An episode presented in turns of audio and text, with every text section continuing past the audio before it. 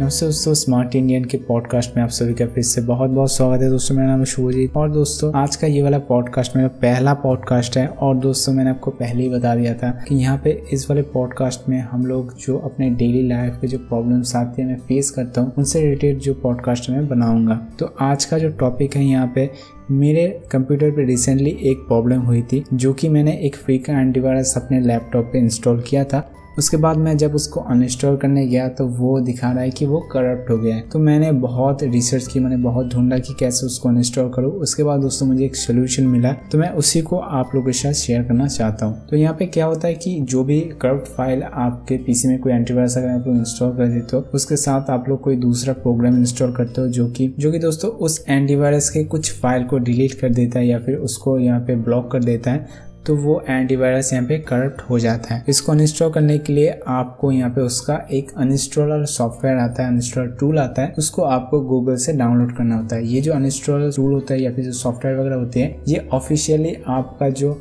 Antivirus का page होता है मतलब एंटीवायरस का जो ऑफिशियल वेबसाइट होता है, वहाँ पे ही आपको मिल जाता है। पर दोस्तों, आपको यहाँ पे ज़्यादा ढूंढना ना पड़े, इसीलिए आपको यहाँ पे गूगल कर लेना है। गूगल पे जाके आप लोग सबसे पहले अपने एंटीवायरस का नाम लिखोगे, या फिर दोस्तों, ये बहुत सारे सॉफ्टवेयर्स में भी ऐसा ऑप्शन आता है। आप लोग अपना सॉफ्टवेयर का नाम लिखोगे, वो सॉफ्टवेयर अगर करप्ट हो जाता है तो सॉफ्टवेयर को लिखोगे, या फिर एंटीवायरस का नाम लिखोगे। उसके बाद आपको लिखना है अनइंस्टॉलर या फिर रिमूवर टूल तो ये दोनों चीज़ लिखने के बाद क्या होता है कि आपको एक सॉफ्टवेयर वहाँ पे गूगल पे मिल जाएगा। आप लोग जो फ़र्स्ट जो लिंक आता है या फिर जो सेकंड लिंक आता है, उस पर अगर आप लोग क्लिक करते हो तो वहाँ से आपको उसका अनइंस्टॉलर मिल जाएगा। उसका अनइंस्टॉलर को यूज़ करने का यहाँ पे दो फ़ायदे हैं। एक तो आपके कंप्यूटर से जो भी सारे करप्ट फ़ाइल वगैरह थी, सब कुछ वहाँ से हट जाएगा और वो सॉफ्टवेयर पूरी तरीके से आपके कंप्यूटर से अनइंस्टॉल हो जाएगा या फिर रिमूव हो जाएगा। और दूसरा है, आपको यहाँ पे टेंशन करने की ज़रूरत नहीं है। वो सॉफ्टवेयर ऐसे प्रोग्राम किए जाते हैं कि जो भी फाइल्स आपके जहाँ जहाँ पे होंगे, जो हिडेंस फ़ाइल वगैरह होंगी, सब कुछ आपको वो ढूंढ के वहाँ से अनइंस्टॉल कर देता है एक ही क्लिक में। आपको बार बार वहाँ पे क्लिक करना नहीं पड़ता है या फिर ये ये ऑप्शन सेलेक्ट करो, वो ऑप्शन सेलेक्ट करो, ऐसा कुछ ऑप्शन नहीं आता है। एक ही क्लिक में आपके जो कंप्यूटर से पूरा सॉफ्टवेयर को वहाँ से अनइंस्टॉल कर देते हैं। तो ये मैंने रिसेंटली नोटिस किया है, ये बहुत ही यूजफुल टेक्निक है। आप लोग इसको ज़रूर से यूज़ कीजिएगा। अगर दोस्तों आपके कंप्यूटर पे कोई सॉफ्टवेयर हो या फिर कोई एंटीवायरस हो, अगर वो करप्ट हो जाता है तो उसका जो अनइंस्टॉल टूल है, उसको